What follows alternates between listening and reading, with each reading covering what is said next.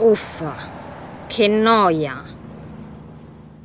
Giulia si sporge dal portone e scruta il cielo.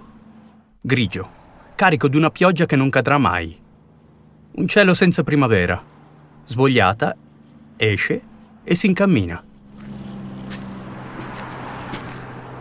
Oggi è una giornata no, e lo sento. Capelli cortissimi con ciuffo castano a lambirle l'occhio destro. Una giacca da sci ereditata da suo padre di svariate taglie troppo grande. Pantaloni della tuta gialli, scarpe da ginnastica, lo sguardo basso, le spalle chiuse. Giulia cammina verso il ring, come solita definire la sua classe. La chiama così perché ogni giorno è una lotta. Gli avversari sono i suoi compagni, soprattutto Luca, Samuel e Lucrezia, i tre vandali, come Giulia chiama il trio che la prende maggiormente di mira.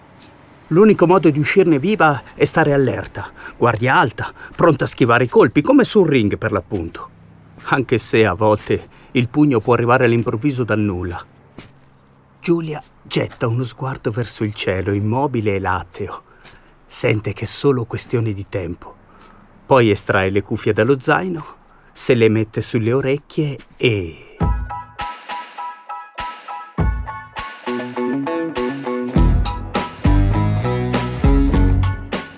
Le restano pochi minuti prima di arrivare a scuola e non intende sprecarli. Giulia cammina sul marciapiedi e sogna. È il momento più bello della giornata. Immagina il cielo sereno e di camminare serena per le strade della città il peso che la schiaccia ogni mattina quando deve scegliere cosa mettersi addosso per uscire nel mondo è svanito. Leggera, testa alta, sicura di sé e non ha paura. Non ha bisogno di nascondersi. Finalmente se stessa. Si immagina di salutare i passanti, di volteggiare per strada e senza accorgersene apre le braccia anche nella realtà. Oh, oh, ma che? Oh, strana, mi hai colpito. L'hai fatto apposta? È Luca, uno dei vandali. Cosa ci fa questo qui nel mio sogno? Vede le labbra del compagno muoversi e il volto diventare minaccioso, ma non sente nulla di quello che dice. Ha dimenticato di togliersi le cuffie. Ci pensa lui a farlo, con una manata. Le cuffie volano in aria. La prossima volta ti butto sotto l'autobus, deficiente! Fra tutte le persone che potevo incontrare, proprio lui. Lo sentivo che era una giornata no. Ah, le cuffie! Azzurre, enormi, dai cuscinetti morbidissimi, studiate per erigere una barriera invalicabile fra chi le indossa e il resto del mondo. Una sottile linea rossa disegnata da Giulia sul cerchietto a renderle uniche, sue. Le cuffie sono cadute proprio sul bordo del marciapiede, a un centimetro dalla strada. Per un pelo! Vediamo. Ah, meno male. Vandalo. È proprio un soprannome azzeccato, pensa Giulia, mentre se le sistema intorno al collo e guarda il telefono. Sono in ritardo! Giulia corre lungo il viale. Incrocia a tutta velocità i giardini e arriva al portone della scuola giusto in tempo. Suona la seconda campanella e Luciano, il bidello, sta per chiudere. Forza, Giulia! Sempre all'ultimo arrivi tu! Eh, ma, ma dai, ma, ma, ma, guarda come sei conciata, ma, che cos'hai addosso? Un pigiama? Giulia abbozza un sorriso, più una smorfia a dire il vero, lo sguardo basso. Vorrebbe rispondere: Cosa importa a te di come mi vesto? Io commento come ti vesti tu. E poi io non sono nemmeno qui. Sto girando per le vie del centro, felice e sorridente. E soprattutto, io non sono Giulia. Io sono Giulia, ma cosa fai lì impalata sulle scale? Ma dai, ma forza signorina, muoversi! Giulia si guarda intorno. Non si era resa conto di essere ferma lì sull'ultimo gradino. Scioglie i pugni, sospira e riprende a camminare con la faccia seria. Sale di corsa le scale. La classe è all'ultimo piano e la professoressa Pignetta è molto pignola in quanto a puntualità. Il cellulare. La chat di classe. Adesso? Strano. Il vandalo. Oh, raga, la strana non sa nemmeno camminare. Prima mi è venuto addosso. Le serve il corso di recupero, poverina. Ma quanto è sfigata, Giulia, sei una sfigata. Giulia, non farci caso, sono deficienti. Grazie, Pam, almeno ci sei tu. Non sai nemmeno difenderti. Oggi è meglio se non vieni, strana, se no finisce male. Allora il suo banco lo prendo io, il suo banco, sei pazzo? Prima lo disinfetto, tranquilla, forse dovremmo disinfettare anche lei. Dovremmo disinfettare anche lei. Dovremmo disinfettare anche lei. In centro al petto il peso torna a farsi sentire, come un pugno alla bocca dello stomaco. Ecco, è arrivato. Il colpo improvviso, da KO. È la fine. Ho 13 anni e morirò nei corridoi di una scuola grigia incapace di respirare. Crollerò sul pavimento. Le lezioni finiranno, dalle classi usciranno i compagni, ma nessuno mi noterà. Sembrerò una macchia, solo un po' più grigia e un po' più grossa. Forse sarà la professoressa Pignetta a trovarmi. Spero sia lei, non Luciano. No, non vorrei che fosse Luciano. Ti prego, spirito della scuola, tutti, ma non Luciano. Si guarda intorno, in cerca di aiuto. Nessuno. I corridoi sono deserti, sono tutti in classe. Solo io sono rimasta fuori, senza posto. Giulia alza lo sguardo verso la finestra, in alto, oltre l'ultima rampa di scale. Adesso chiudo gli occhi e quando li riapro il cielo sarà azzurro e io sarò lontana da qui. Chiude gli occhi, li riapre. Niente azzurro. È la fine. La più no di tutte le giornate no della storia. E mentre distoglie lo sguardo dalla finestra, vede una porta, la soffitta della scuola. Non c'è mai salita. Non c'è mai andato nessuno che lei sappia. Non ha nemmeno finito di formulare il pensiero che già sta salendo i gradini due alla volta, ancora in apnea. Tira la maniglia, entra, chiude la porta, finalmente respira. La soffitta, Un'aula in disuso, finita col diventare una sorta di magazzino, è polverosa, piena di roba. Vecchi banchi, sedie, appendiabiti, panche. Ci sono anche dei materassini per la ginnastica piuttosto malconci. Giulia ne prende due e li stende uno sopra l'altro. Si sdraia, cuffie nelle orecchie, musica. Comincia a navigare in rete.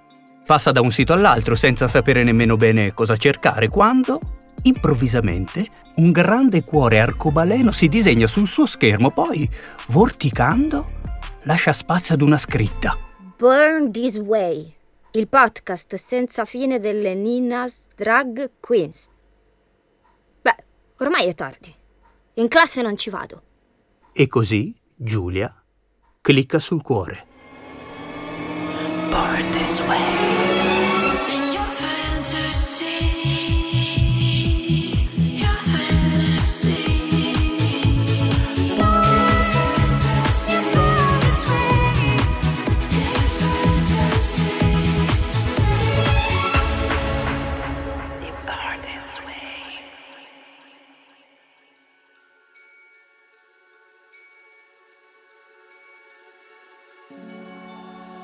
Nel cuore del regno, al centro di tutto, sorgeva Villa Glitter, residenza della principessa Britney, adorata reginetta dello sconfinato mondo di Fantascia. La dimora era interamente ricoperta da una miriade di gemme e pietre rifrangenti di tutti i colori più uno, il color futuro. Il giardino, incantevole, pareva immaginato espressamente per il riposo e la dolce vita. Lì nascevano spontanee chaise longue in cedro, le cedro long, su cui riposare all'ombra dei frescolloni, piante ombrellone di palme rotanti dalle radici ghiacciate, attorno alle quali facevano capolino abbassoiate le margaritas sempre fresche. Era una bella giornata d'estasi, l'unica stagione possibile in Fantascia, e i morbidi fuffa spuntavano dal terreno per offrire un punto di riposo ai viaggiatori che non cessavano di giungere da ogni angolo del regno. Tuttavia, nessuno si era accomodato. I fedeli sudditi di Britney avevano fretta di parlare con la principessa. In attesa di essere ricevuti, avevano notato che il color futuro stava sbiadendo dalle pareti di Villa Glitter. E questo, unito alle notizie che dovevano riferire, non era certo un buon segno. Vengo dal distretto arcobaleno. Laggiù, per noi giovani unicorni, le cose vanno male già da tempo. All'inizio soffrivamo di piccoli inconvenienti come la perdita di colore dei nostri manti. Ma il peggio, doveva ancora arrivare. Un giorno un misterioso grigio, un grande grigio, è arrivato dal cielo e dalla terra contemporaneamente e qualcosa di strano è accaduto non solo ai nostri corpi, ma anche al nostro umore. L'armonia nel villaggio si è rotta ed è comparso un sentimento fino ad allora a noi sconosciuto. Il, il, il sentimento della... della... E gli occhi di Unicò, questo era il suo nome, si riempirono di lacrime. Coraggio, sei tra amici. Pronuncia quella parola, le, le parole sono chiavi che aprono porte. A parlare era stato Shiba, un maestro dei nodi. Aveva uno sguardo mistico e pareva vestisse di abiti di canapa, ma a ben guardare le corde che lo avvolgevano armonicamente nascevano dai suoi stessi talloni. Altre nove corde partivano dal coccige, formando una coda. Unicò sentì che poteva fidarsi. Il sentimento della vergogna! Prima si faceva l'amore, ognuno come gli va, all'aria aperta! Adesso tutti si nascondono e hanno perso la voglia di giocare. È una cosa terribile. Molti di noi hanno cominciato a coprirsi entrambi i sessi che abbiamo. Qualcuno si è persino convinto che fosse sconveniente averne due e si è sbarazzato di uno di essi. Stiamo perdendo il desiderio di amarci e ci stiamo estinguendo! Oh, povere creature! Io sento molto questa istanza. È prioritario che la principessa ti riceva. Io porto altrettante grigie notizie dalla nostra terra alla selva dei legami profondi. Nella nostra comunità le persone si scelgono e decidono di appartenersi. Ci leghiamo anima e corpo attraverso l'intreccio di queste corde durante riti che durano intere settimane. Affidando agli altri le nostre volontà, sperimentiamo il dono della cura e la pace dell'abbandono. Ma il grande grigio sta indebolendo le nostre fibre. Si stanno sciogliendo tutti i legami. Dopo una lunga pausa, prese parola una dolcissima figura dalla pelle fluorescente. Io sono Bonbon, tesorini. Arrivo dalle alture degli orsetti di gomma. Fino a poco tempo fa ero una delizia. Ero pasciuto, avevo due splendide maniglie dell'amore e profumavo di cannella. Ero buonissimo. Ma da quando le Grand Gris è arrivato nelle nostre terre, lo zucchero è cominciato a mancare. Le nostre serre carboidratate non riescono più a produrre i cibi essenziali. I bomboloni hanno ormai perso tutte le farciture e stanno di gallette di riso. L'acqua non glassa più e diventiamo sempre più magrolini e bruttini. Oh, oh! L'aspetto tuo è più che gradevole, non te devi preoccupare. Queste parole arrivavano da una stupenda amazzone dai capelli color del cielo, i cui occhi avevano la profondità del mar di cobalto. Aveva anche le labbra e le unghie dipinte di blu e incuteva un certo timore. A fianco a lei riposava una giumenta bianca, montando la quale era giunta sino a Villa Glitter. Si chiamava Azzurra. Ti, ti ringrazio, amica bellissima. Ma io non ho ancora raccontato il peggio perché mi fa molta tristezza e se piango perdo altre calorie e questo non va bene perché noi orsetti, senza i nostri amati zuccherini, diventiamo acidi e ci diciamo solo parole amare. Noi siamo quello che mangiamo. La storia tua, come quella di tutti voi altri, merita una risposta rapida. Io e le compagne mie amazzurre abitiamo la Valle delle Rivoluzioni. Siamo impegnate a riscrivere le storie imprigionate, restituendole al dominio delle storie libere. Grazie al nostro incessante lavoro portiamo alla luce la verità. Di quale verità parli? Il 75% di casi di punture avvelenate riguarda i principi, non le principesse. A perdere le scarpe durante i rave sono in genere i ragazzi e a ritrovarle le ragazze. Sul pisello ci vogliono sta tutti almeno una volta. Sono stata chiara? Sì. Non serve aggiungere altro, cara. E dunque, perché sei qui? Perché sto maledetto grigio ha cancellato già diverse lettere dell'alfabeto. Alfabeto. T'ho appena detto che il grigio sta cancellando le lettere. Come per esempio la... La... Insomma, quella che sta tra la E e la G. Quella è stata la prima, io non posso più usarla. La F. Quella! Siamo state sabotate! Zittite! Che disastro! Che condanna! Che amarezza. La nostra amata Britney deve aiutarci! Ma dov'è? Perché non si mostra? È molto tempo che nessuno incontra la principessa. Temiamo che le sia successo qualcosa di brutto. Ma cosa dici? Chi può averle fatto del male? Forse la tengono legata nel suo lettino rosa contro la sua volontà. Oh! Mi rifiuto di crederlo! Regà, protestiamo! Unite! Ma ci conosciamo da cinque minuti! Free Britney! Va bene! Free Britney! Ri Britney! Ri... no... Bri... Bri... Accidenti! Eh, le manca la F! Poverina! Britney libera? Ecco, è meglio, grazie! Britney libera! Britney libera! Britney libera! Britney libera! E fu così che, in un giorno d'estasi, queste e molte altre creature di Fantasia si accalcarono nella grande hall di Villa Glitter, invocando l'aiuto della loro eternamente giovane sovrana. Che storia! Troppo bella! Sono proprio strambe a Fantascia. Però vanno d'accordo. Giulia mette in pausa. Guarda l'ora, le 9.10. Dovrebbe esserci la lezione di scienza adesso. Prova un sottile disagio. L'ultima volta, una settimana prima, non era stato piacevole. Ciascuno doveva illustrare una specie animale. Lei aveva parlato delle lumache. Quando le aveva descritte come organismi ermafroditi, la classe aveva iniziato a ridere. Soprattutto un certo terzetto. Che idioti! A Fantascia avranno i loro problemi, ma almeno non hanno i tre vandali. Bonbon non prenderebbe mai in giro Azzurra, anche se è diversa da lui. Diversa. La parola galleggia nella mente di Giulia. Quante volte si è sentita definire così? Sì, sono diversa, è vero. Non sono come quei cretini dei miei compagni. E nemmeno vorrei esserlo. E allora? E poi sì, certo che so difendermi, cosa credete? È che non ha senso perdere tempo con gente come voi, perché voi siete nulla, nulla. I pugni stretti colpiscono ripetutamente i tappetini. Vorrebbe averlo urlato ai suoi compagni.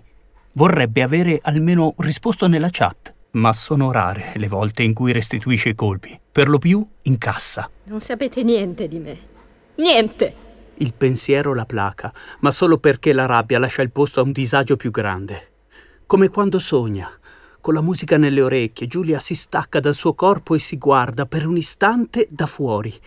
Vede due se stessa. Da una parte la persona che tutti conoscono e dall'altra quella che lei vorrebbe essere. La sua forma più vera ed autentica, sconosciuta al mondo intero. Nessuno sa niente di me. A Fantascia forse sarebbe tutto più facile. Prende in mano il cellulare e torna ad ascoltare. Britney libera! Britney libera! Guardate là! Arriva qualcuno! Dalla grande scala che portava su fino alla cameretta rosa, residenza imperiale di Britney, cominciò a scendere un folto gruppo di figure che discutevano a mezza voce. C'era di tutto. Diverse accademiche matusalelle, un medico cozza con l'aria da becchino, sciami di fate siringhe e persino una scarabea gigante del reparto rianimazioni. Sono i 999! I medici e le medicheffe del regno! C'è anche il mio osteocordopata.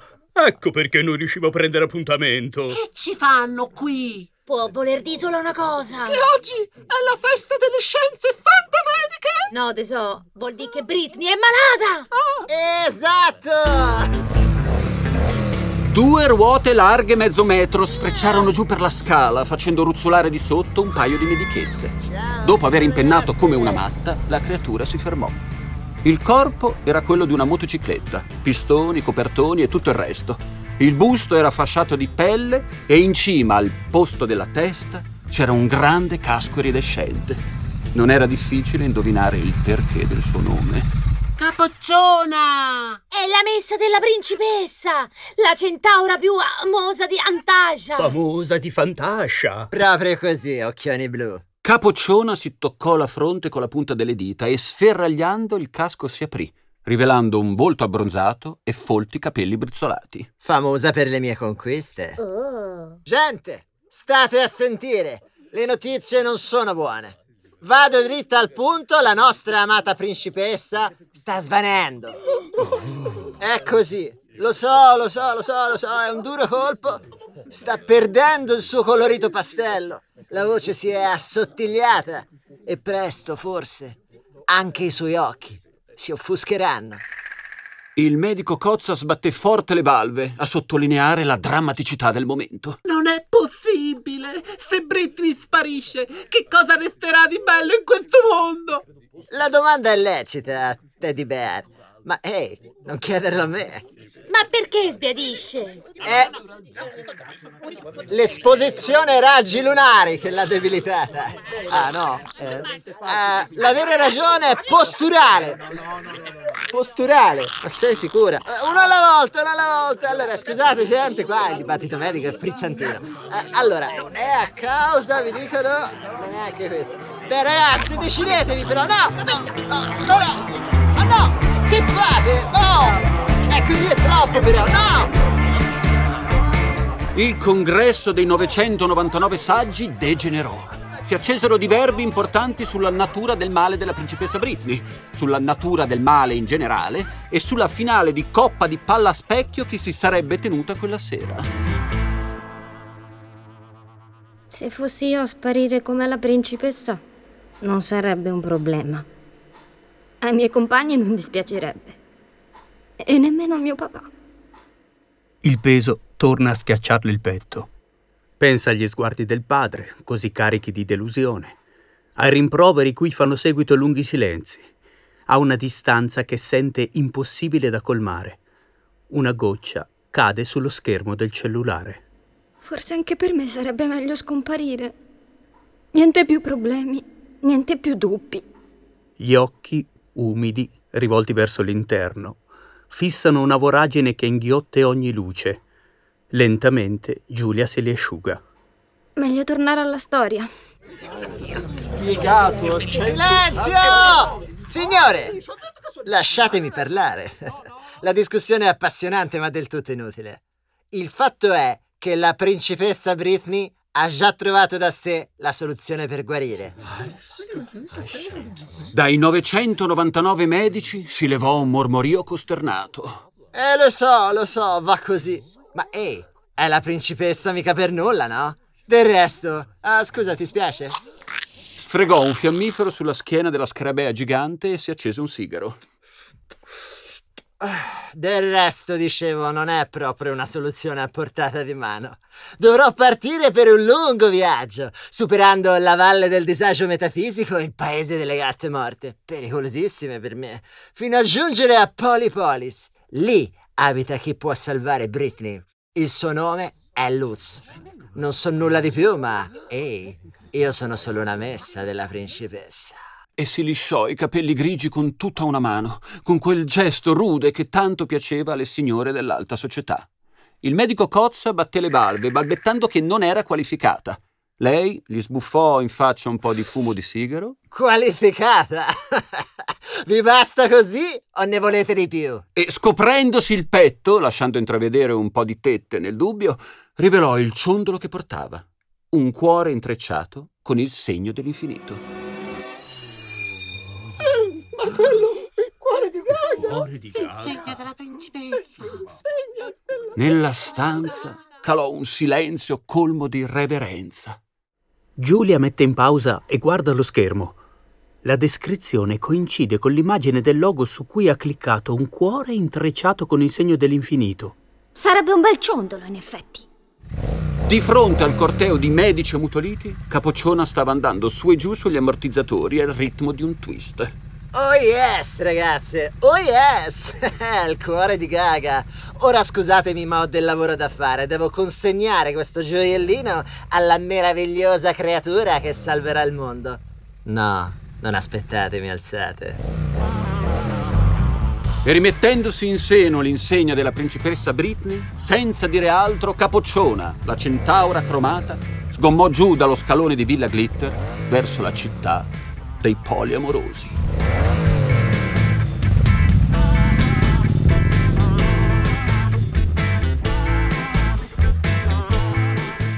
Hai ascoltato Born This Way, il podcast senza fine delle Ninas Drag Queens. Episodio 1. Un cuore pulsante. Scopri di più su www.ninasdragqueens.org. Seguici anche sui social, metti hashtag Born This Way. Registrazione, mix e sound design era zero.